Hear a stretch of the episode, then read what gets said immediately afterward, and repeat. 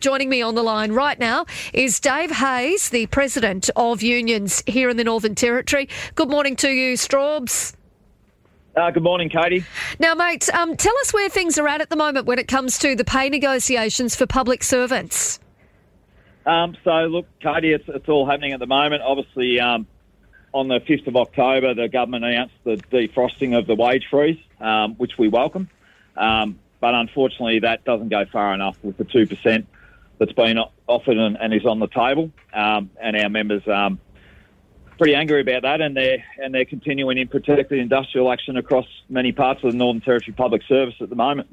And so they are considering further industrial action. Um, which, I guess, which unions are we talking about, or which sectors are we talking about, and when could that industrial action kick off?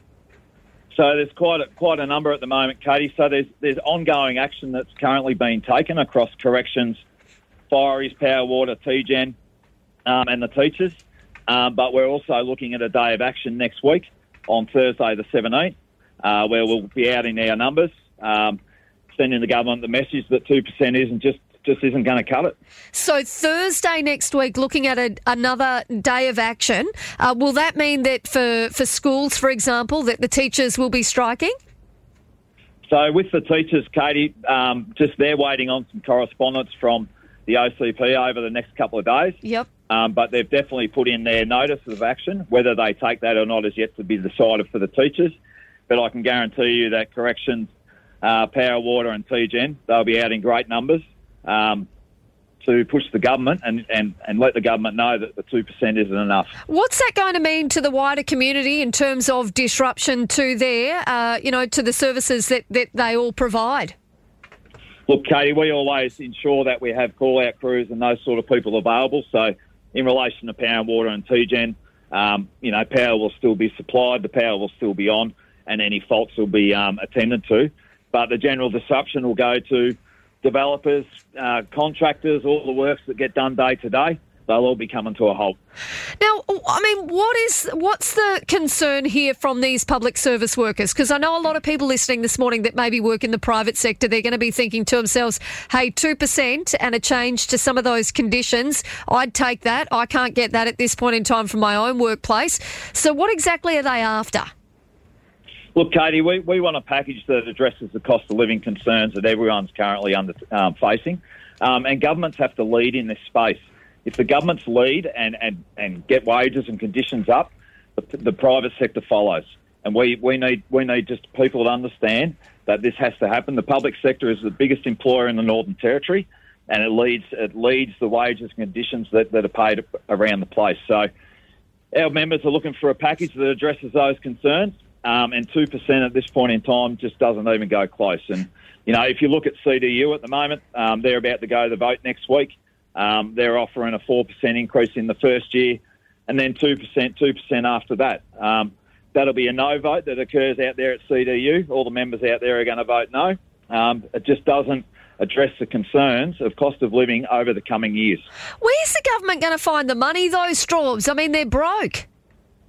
Katie, we've been here before and we've, we've had these conversations before. The government need to look in their agencies with the use of consultants and contractors and the amount of money that is being wasted. And I think you could speak to anyone in the public service and they would know there is many areas that can be tightened up. We've got so much money going interstate.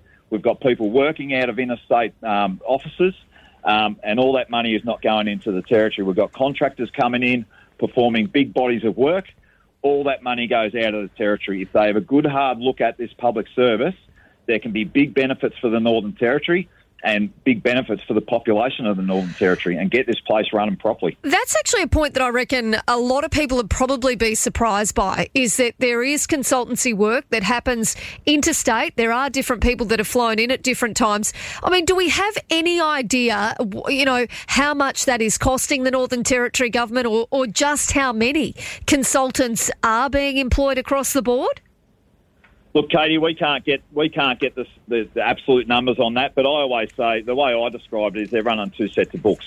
Um, they're running a set of books that, that people can see with the public service, and there's another set of books that really that money just goes out of the territory. And if that was really looked into and dived into, there is there is offsets and benefits available in every sector. Um, where we can we can you know move that back into the public service itself, and that money will stay in the territory.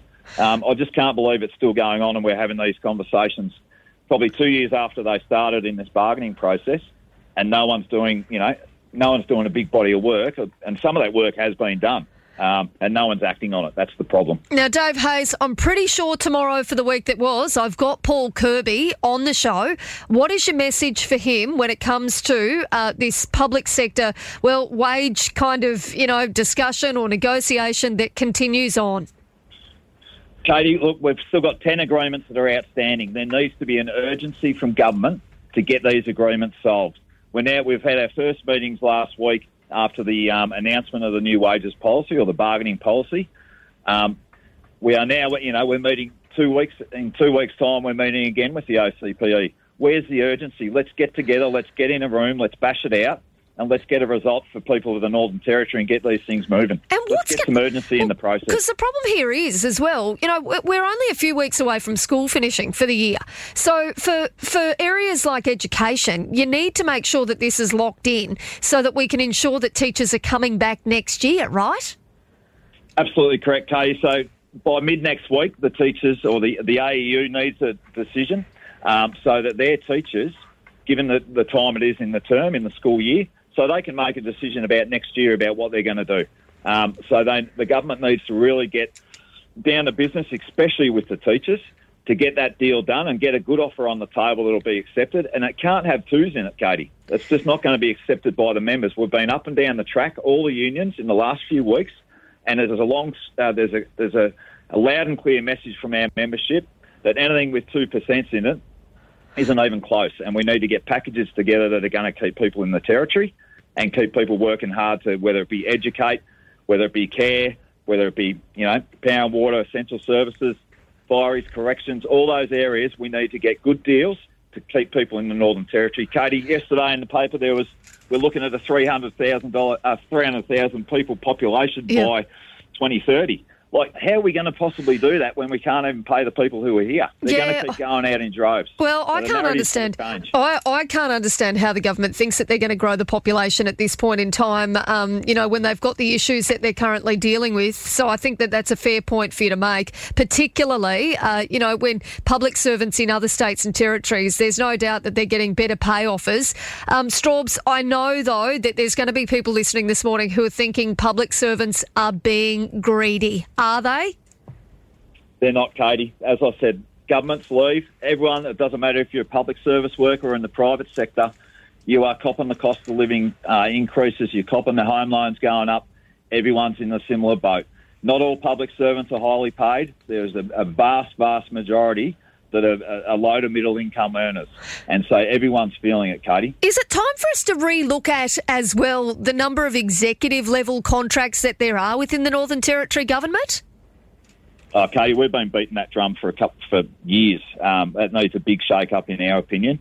Um, if you look at somewhere like Power and Water, um, you've got 60% in business support, you've got 40% on the ground. It should be the other way around. You should, your boots on the ground should be up around the 60% and your business support unit should be, you know, 30 to 40%.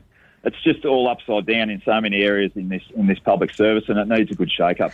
Well, Dave Hayes, uh, Unions NT President, I appreciate your time this morning. Thanks so much for chatting with us. Thanks for your interest, Katie.